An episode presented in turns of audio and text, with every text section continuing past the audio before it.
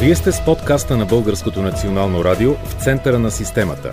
Ще предложим епикриза на нашето здравеопазване. Ще направим хирургически разрез на проблемите в него. Ще извадим на светло образните изследвания на сложните казуси. Ще тръгнем по пътя на пациента. Гост в този епизод на подкаста в центъра на системата на Българското национално радио за първи път ще бъде председателя на Националното сдружение на частните болници Красимир Грудев. Здравейте! Здравейте! Темата ни ще бъде здравеопазването от тук насетне на къде? В следващите 5-10 години как виждате развитието на българското здравеопазване, особено след няколко години на политически трусове, на несформиране на правителство, на две години пандемия? Според мен крайно време е българското здравеопазване да получи онази достойна, заслужаваща вниманието от страна на политиците роля, която да отговори на истинските потребности на българските граждани. И на първо място това трябва да се стане чрез началото на така дълго бленуваните и така дълго обещаване дори от политиците реформи в здравеопазването. За съжаление, и поради пандемията, и поради политическата нестабилност, много от тези неща бяха дълго време отлагани, но за съжаление много и от тях не могат вече да търпат отлагане. Това са въпросите с финансирането на системата, с изправянето на диспропорциите в нея, с обучението на медицинските кадри на всяко ниво, с ликвидиране, преодоляване на недостига на медицински специалисти в определени специалности на медицински сестри най-вече и много други неща, които трябва да бъдат свършени буквално от месец за утре. Преди да ви попитам за финансирането, отбелязахте една много важна тема. Това е недостига на медицински специалисти и не случила се там реформа. Как би се решил проблема? Знаем, че в частните болници това не е чак толкова тежък проблем, но сигурно и там се отразява. О, да, категорично и при нас медицинските сестри не достигат. И това, за съжаление, е общо заболяване не само за България, а и за цяла Европа. В този смисъл даже не можем да разчитаме на, така да го наречем, внос на медицински сестри, от която и да е друга страна на Европа, защото навсякъде не достигат. Или бързи и кратковременни мерки? Дали за щастие с известно увеличение на заплатите, които ние предлагаме, и не само частните болници, но на първо място частните болници, има известно задържане на отлива на медицински сестри от работа в България и заминаване за чужбина, но това е временно. Имам предвид, че не е достатъчна мярка. Ние имаме няколко такива предложения, които бихме обсъдили с факторите, които имат отношение към това. На първо място, според нас, трябва да се апгрейдва, както се казва на съвременен език, професията на медицинската сестра. Време е вече с съвременните технически и диагностични методи да се дадат повече права на медицинските сестри, които да извършват по-голяма част от работата, която се извършва в лечебното заведение. Не само като самочувствие, но и като перспектива за личностно развитие. Аз ще дам един пример, че в Холандия, например, сега на Нидерландия, медицинските сестри имат 7 степени на квалификация, което означава, че те цял живот могат да повишават квалификацията. Разбира се, това повишаване е свързано пряко с възможностите за по-разширени възможности за работа, за по-добро заплащане и т.н. Второто, което се направи, което пак е пример от Нидерландия. Там години наред беше обявявана за най-добра фирма една организация на медицински сестри, която извършваше услугите грижи за пациенти по домовете. Чисто медицински грижи, не за палиативни, не за дали, хранене, чистене и т.н. медицинско обслужване. Това се разреши по нашия закон. Все още обаче не е достатъчно добре разпространено. Там самите медицински сестри имаха възможност те да основат фирмите, те да ги организират, те да си определят и разпределят работата, те да намират и набират персонал и т.н. Тоест има интерес към това? Има интерес.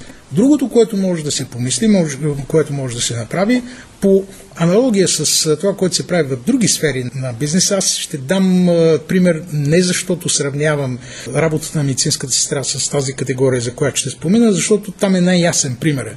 Например, ако вие искате да си почистите дома, обаждате се на фирма, която се занимава с това, и тя ви праща екип който може да свърши тази работа. Той може да не е един и същ всеки път. По същия начин, защо да няма и такива фирми от медицински сестри, които да могат при поискване за определен период от време да изпращат медицински сестри, които да обгрижват пациенти там, където е необходимо. В болница, в хоспис, някъде другаде. Другото, което може да се направи и не само по отношение на медицински сестри, на лекарите, е да се въведат известни бизнес подходи при обучението и специализацията на и сестрите и лекарите. Не от вчера предлагаме да се сключват договори между медицинските специалисти в процеса на тяхното обучение или преди да започне тяхното обучение за цялостна издръжка по време на обучението, храна, квартира, съответните там битови и нататък разходи, срещу договор за работа в рамките на българската система на здравеопазване за определен период от време. Това Тоест, не се прави у нас. Не се прави, за съжаление, все още, но това могат да го правят както и общините със собствени средства, така може да го прави и държавата. Даже може да се подходи последния начин. Ако нали, той изпълни това условие, няма да връща парите. Но ако не го изпълни, нали, съответно ще трябва да върне парите, които е получил за обучението. Тук не е казано, че той ще бъде закрепостен към определено лечебно заведение. Той може да избере къде да работи но трябва да е в България. Нещо като стимул при липсваща специалност, нещо като Точно. както въведоха безплатно обучение за студентите при специалности, които не са желани, защото Точно са така. трудни. Такива са в инженерството. Да, точно така. Нещо такова може да се направи. То за медицински сестри така или иначе безплатно обучението, но за много от тях това е свързано, тъй като това са в по-големите градове медицинските училища, свързано с квартира, с храна, с пътни. Ако това всичко се поеме от държавата или от общината, ще може е,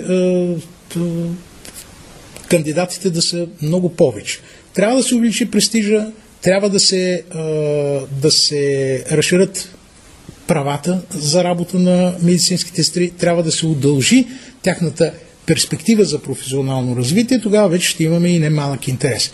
Аз ще отворя една скоба да кажа, че даже и, е, даже и може да се помисли за това в съседна Сърбия, медицинските сестри излизат с определена квалификация от средното образование. По европейските правила, а, нали, те трябва да имат висше образование.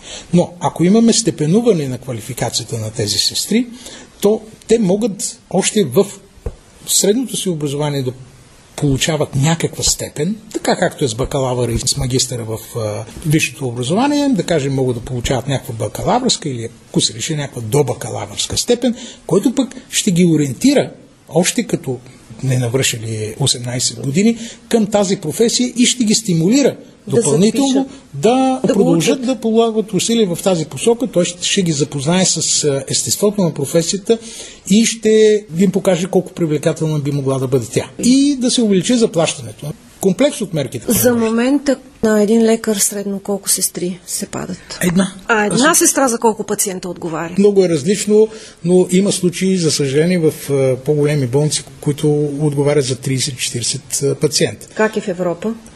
За съжаление и там е зле работата. Сестрите са не, повечко са, нали, при нас са най-малко. В големи страни като Малта са доста по-добре от нас, но те са малка държава с малко население.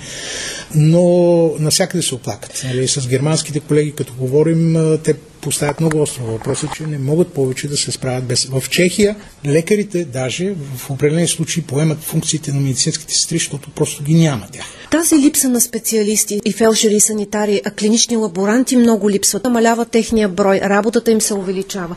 Там защо също тя се явява липсваща специалност? Клинични лекари. Да, ние говорихме за това, че много от тези специалности са недобре финансирани. Заплащането. Да.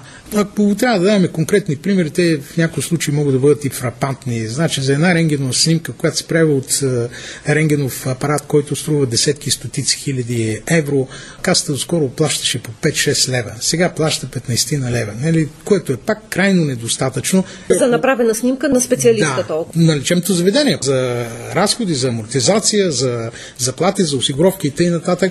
Естествено, че такива дейности се покриват от други дейности, които са малко по печеливши и по-добре да. финансирани. Това не трябва да бъде по този начин. Трябва всяко нещо да бъде устойностено правилно, така че да има интерес към него. Подобно беше картината с липсата на инфекционисти в България. Тя продължава да бъде. Тя продължава да бъде, въпреки че се взеха някакви мерки. И знаете ли защо? Защото едно инфекциозно заболяване преди пандемията се лекуваше срещу 300-400 лева на случай. А когато става въпрос за една пневмония, да кажем, тази пневмония не може да се размине без 20-30 дена престой в болницата, или 15 поне, 15 дена да лекуваш човек с антибиотици, с болничен престой срещу 300-400 лева, явно е, че не става. През пандемията повишиха ли тази цена? Да, повишиха. Не, Първоначално беше на 600 лева, после го направиха на 1200 и накрая беше вече на 1400. Което, за съжаление, и по нашите изчисления, направени от много болници, включително не само частните, но и държавни и общински, реалната стойност средно претеглена на един е, пациент е, в неосложнено състояние, там не говорим за хилядите левове, които се дават в интензивното отделение, в неосложнено състояние за един пациент, който имаше среден престой от около 10-12 дена, някои по 20, други малко по-малко, беше около 2200 лева. А цената, която плащаше касата, беше 1400 лева. И благодарение на допълнителните там схеми, по които касата заплащаше, Компенсира. компенсираше COVID-а. По други причини, не по повод на тази, успяхме да оцелеем и да не фалираме вследствие на лечението на такива пациенти. Отиваме към приходите в здравеопазването. Всяка година бюджета на здравната каса нараства и тази година бюджета ще бъде по-голям. Обаче, ето казахме, пациентите продължават да доплащат. Защо?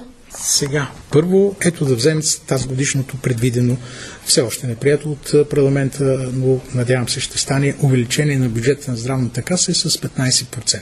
Да. Веднага си отговорете, ще Съседни... покрие ли това инфлацията за тази година, която е също 15 и над 15%. Самия факт, че се дават много повече пари за здравеопазването е и поради това, че то е основано на здравноосигурителните вноски, които са пряко свързани с доходите. Ако доходите растат, е нормално и здравноосигурителните вноски като абсолютна сума, макар и като един и същи процент, да растат всяка година. Но те нарастват заедно с нарастването на други разходи на инфлацията. В този смисъл няма такова увеличение да даде възможност хората да спрат да доплащат. И второто, което искам да отбележа, е много важно за нас като частни болници, е да знаят хората, че да, има болници, в които се плащат много големи суми, но има и такива, в които не се плаща почти нищо, нали, когато става въпрос за лечение по здравната каса.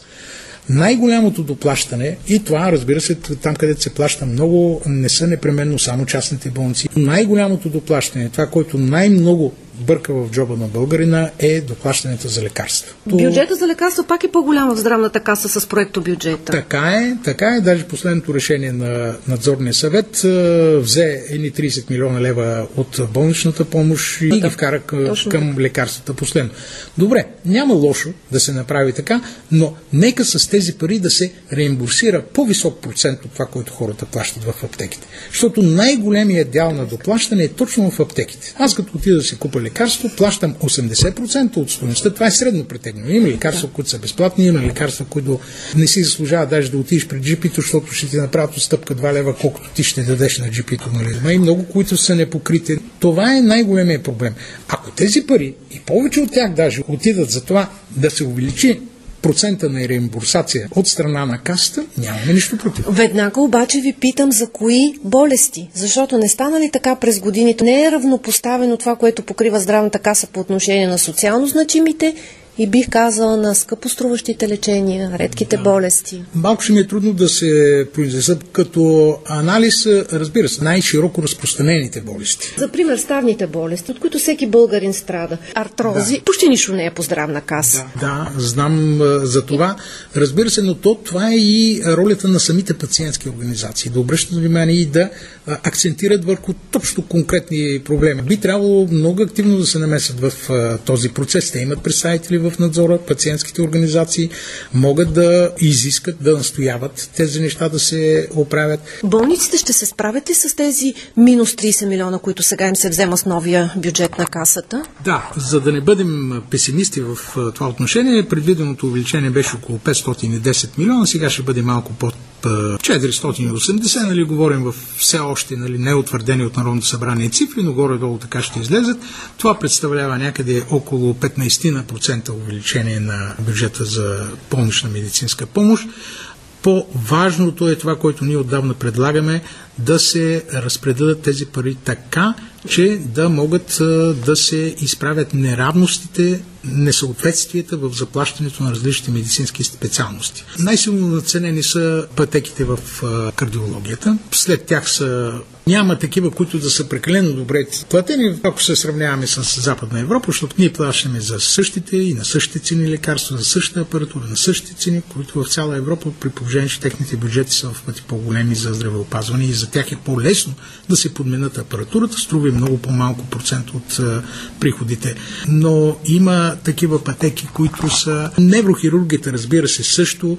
Има отделни, нека да не ме разбират вашите слушатели погрешно пътеки в педиатрията, които много силно се увеличиха, без да има смисъл от това. Това са консервативни пътеки, които изискват повече професионализъм, отколкото разходи за лечението. Разбира се, ако това помогне да върне педиатрите нали, като специалисти в тази специалност, не, нямаме нищо против. А къде трябва да се повишат? Аз ще дам един пример с една процедура, която е хемодиализата. Години наред тя е на 140-180 лева, а пък това е масова процедура. А реалната себестойност на тази процедура е над 250-300 лева. Много разговори водихме с доктор Маджаров и управата на Лекарския съюз и те са напълно наясно, че това е далеч под себестойност. И с тях бяхме на единно мнение. Аз нямам хемодиализа, нямам прек интерес от това нещо. Но много хора имат бъбречни увреждания. Да, не може, имам предвид, че нямам като болница хемодиализа, да. нямам пряк интерес, да. просто е срамно да се плаща 140 лева за нещо, което е живото решаващо, живото спасяващо, когато то струва 250 лева. Какъв интерес ще имат болниците да го поддържат?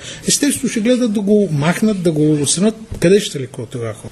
Ето затова се борим за тези най-силно недофинансирани и наистина социално значими процедури и пътеки да има достойно заплащане, да върнем специалистите в тях, да може да се подмене апаратурата. Има ли да недостиг да се... на специалисти? Много са малко нефролозите. Да. Много, и уролози също не са. Уролозите са много малко, инфекционистите са много малко. В много от специалностите, ме това е така, защото аз ви казах, една пневмония, ако се плащаше за 20-30 дена пред 100-300 лева, за какво да платиш? За лекарства ли, за антибиотици ли, за престой ли, на лекаря ли, на сестрата ли да платиш? Те всички започнаха да отбягват тия специалности и болниците започнаха да не искат да ги работят. Трябва ли да се повиши здравната вноска? Отново остава същата 8%? По принцип трябва. Много е деликатна темата, отбягва се редовно от е, политиците и то с основание, тяхно основание, разбира се, заради това, защото това може да им струва политическата кариера. А всеки, който се опита да вдигне здравната вноска, си зачертава политическото бъдеще. Но ние не можем да се заравяме главата в пясък. Трябва да си кажем съвсем ясно. Българската здравна вноска от 8% не само като процент, но и като абсолютна стойност, е най-низката в Европа. Най-близката до нас е румънската, която е 10,9%. Айде да не сме като в Германия, която е 14%, а поне като Румъния да бъдем, с които сме горе-долу на един хал, така да се каже. В този смисъл това е първата стъпка. Тези 2% ще дадат много голяма възможност. Може дали да се подходи по много различни начини, освен директното увеличаване на здравната вноска, да се включи втори стълб да се включи доплащане, което доплащане да може да се компенсира от втори стълб здравноосигурителен. Официално да извършва... доплащане говорим, да, да има такъв въпрос. Навсякъде да. в Европа го има. В една Швейцария, която е най-богатата от всичките, има 15% доплащане на всички е, процедури с таван, разбира се, който е 2500 франка. Да. Но вноската е друга. И постъпленията са други. Като и постъпленията са други, въпреки това.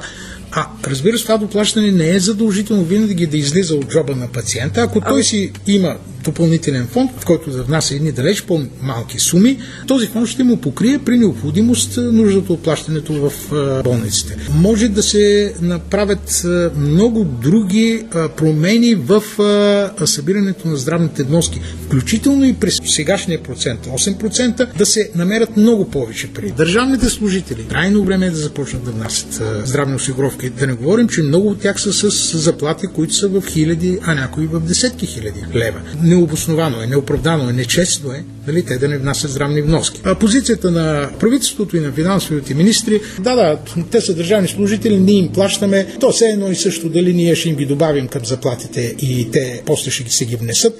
Не, не е все едно и също. Така хората, ако това стане и те си плащат, ще получат чувството за справедливост. Ще има истинска солидарност при внасянето на вноски. Не е сигурно, че държавата за всички тези девет категории продължава да внася пълната осигуровка. Не. Голям проблем от години. Да. Ето това, между другото, е следващото нещо, което ще се изсветли. Когато всеки си има партида, Да. която може да бъде, както вашата партида може да бъде проверена, внесли ли сте си осигуровките или не, така и тяхната ще може да бъде а, проверена и тогава ще се знае за кой колко осигуровки се внася от работодателя. Както ние внасяме определена сума и може да се провери в НОИ в НАП, така и за държавния служител ще може да се провери. А сега всичко е една обща сума, която се трансферира от Министерството на финансите към здравната каса и никой не знае за кой е платен и как е платен. Ангажимента на държавата за плащането на осигуровките на осигуряването от нея лица, например, с а, деца, Военни, пенсионери, деца. пенсионери, учащи се. Не знам дали знаете, но сигурно знаете, че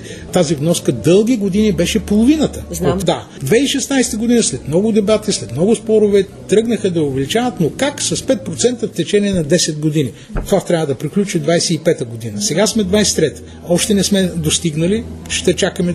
Нашето законодателно предложение беше още тази година да се получи пълно изравняване. В момента са на 85%, от 1 януари трябваше да започнат, то нямаше и на кого да го предложи, нали, нямаше парламент, да се плащат 100%. На какво основание държавата, при положение, нали, че е поела този ангажимент, ще плаща по-низки? Това буквално бърка в джоба на другите вносители на здравни осигуровки, работодателите и работници. Може да се разблокира, например, плащането на таксата при джипито. Знаете, че по закон тя е 1% от минималната работна заплата. Трябва ли да се повиши таксата? Това също е много важна тема. Трябва да се спази закона, а не да се излиза с министерски постановления на Министерския съвет, с които се замразява движението. Значи Министерския съвет замразява действието на един закон. Тоест тя сега трябва да е поне 8 лева. Точно така, 7,80 7,80. колко ще бъде заплатата. Да. Някой веднага ще скочи и ще каже, ей, пак ще бръкнат в а, джоба на пациенти. Добре, това също е верно, но това ще регулира достъпа на пациентите до джипитата. Няма всеки защяло и нещяло за едно мерене на кръвно да отиде да отнема времето на джипито, което трябва пък да обслужи пациенти, които наистина имат нужда от лекарска грижа. Това е едното. Това ще добави а, някакъв ресурс към а, нали, плащането на, на джипитата и ще повиши интереса към, те, към тези практики. И разбира се, ще покрие и увеличените разходи, които имат и те, нали, когато извършват своята дейност. Имам няколко дребни на вид, като че ли незначителни неща, които ако ги умножи човек по броя случаи, може да получи доста сериозни пари, които могат да помогнат в финансирането на здравеопазването. И последен въпрос искам да ви попитам. Много често се казва, ми ресурса на здравната каса не достига, защото се разкриват много нови лечебни заведения. Обаче не смятате ли вие, господин Грудев, че всъщност парите следват пациента? Аз много благодаря за въпроса, защото това е основна наша тема и основна наша борба. Първо, срещу забраната за свободната стопанска инициатива, която ние сме дълбоко убедени, че на принципа на конкуренцията ще даде истинското качество в здравеопазването.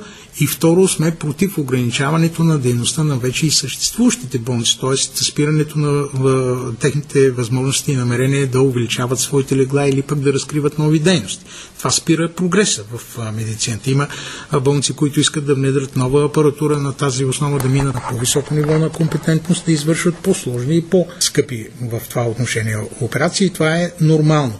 Но това се възпрепятства. Както чухме, трябва да има разрешение на Министерския съвет, незнайно защо, той ли е най-компетентният в това отношение. Трябва да имаме и махането на така наречените лимити. Защото това наистина ограничава правото на избор на пациента. Какво на практика се случва? Лимита се изчерпва онази болница, която е търсена от пациента, а тя е търсена, защото работи добре. Тоест наказани са добре работещите. И свършва лимита и съответно принудително пренасочване на пациенти има към неработещите или зле работещите болници. Има причина за това, разбира се. Така че това няма да престанем да го борим, няма да престанем да се противопоставяме на тези опити, както и го правим редовно, макар и чрез съда. Когато ни се заплаща така наречената надлимитна дейност, ние се обръщаме към съда и слава Богу в почти 100% от случаите болниците печелят, защото правото на пациента за свободен избор е нарушено с въвеждането на тези лимити. Много ви благодаря. Благодаря и аз. Гост в този епизод беше Красимир Грудев, председател на Националното сдружение на частните болници в България. Вие бяхте с подкаста на Българското национално радио в центъра на системата.